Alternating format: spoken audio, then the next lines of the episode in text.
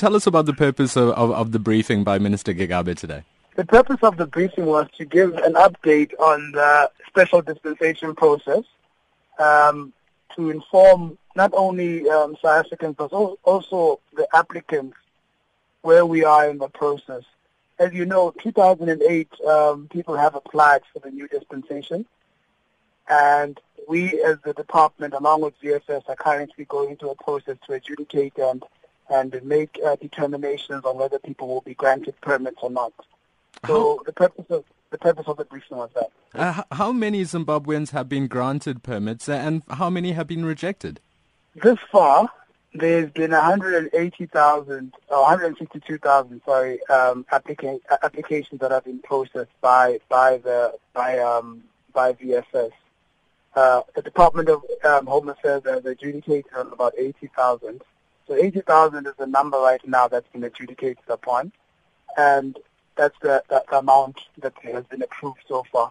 From that amount, about 2,000 has been rejected um, on a number of bases, whether a person doesn't have um, a clear criminal record or some of the information like their business, their business information or their study information wasn't wasn't accurate or wasn't wasn't up to scratch.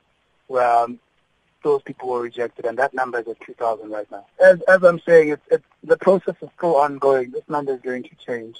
Uh, it might go up depending on how the process goes.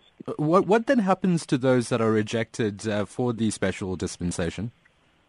Well, the Immigration Act applies, um, and which is quite simple. If you are in any country undocumented, um, you, you you face deportation.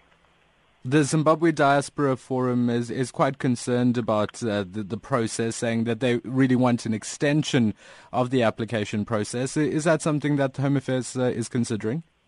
Well, we, we have a stakeholder group where we have constituency representatives from Zimbabwe, and I'm pretty sure that they take part in that constituent or that that stakeholder group, and they haven't raised uh, those issues in that stakeholder group what we've done is we've conducted a, a very transparent process which has been more convenient than the last one, than the, the previous dispensation, which had kilometers that were ranging for, for uh, I mean, uh, queues that were ranging for kilometers.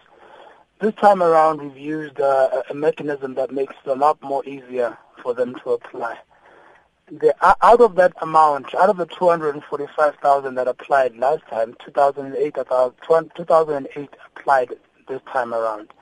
So I, I fail to understand what reasons they could give for not being able to apply when 208,000 people were able to apply quite efficiently. So at this particular point, no, the department isn't looking at uh, any extensions.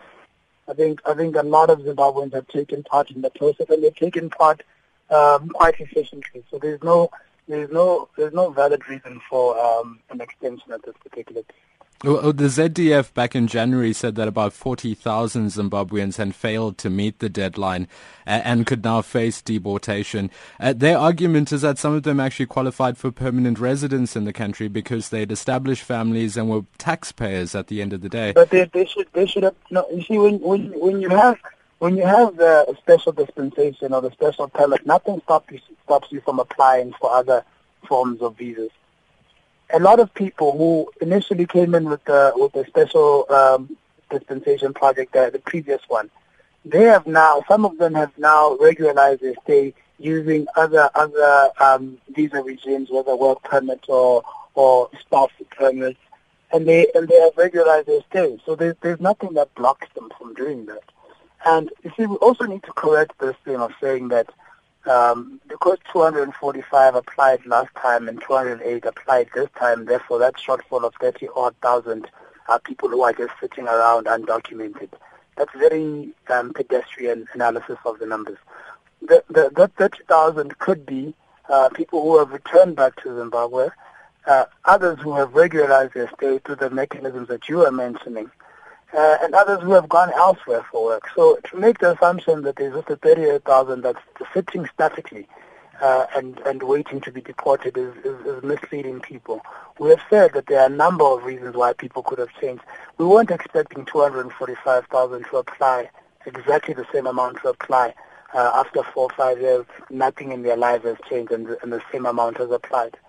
Just one final question, Michael. Uh, is this bringing us closer to having verifiable statistical data on the number of Zimbabweans currently living and working in South Africa? Look, I don't think that was the intention, but it, it, it certainly does help to an extent.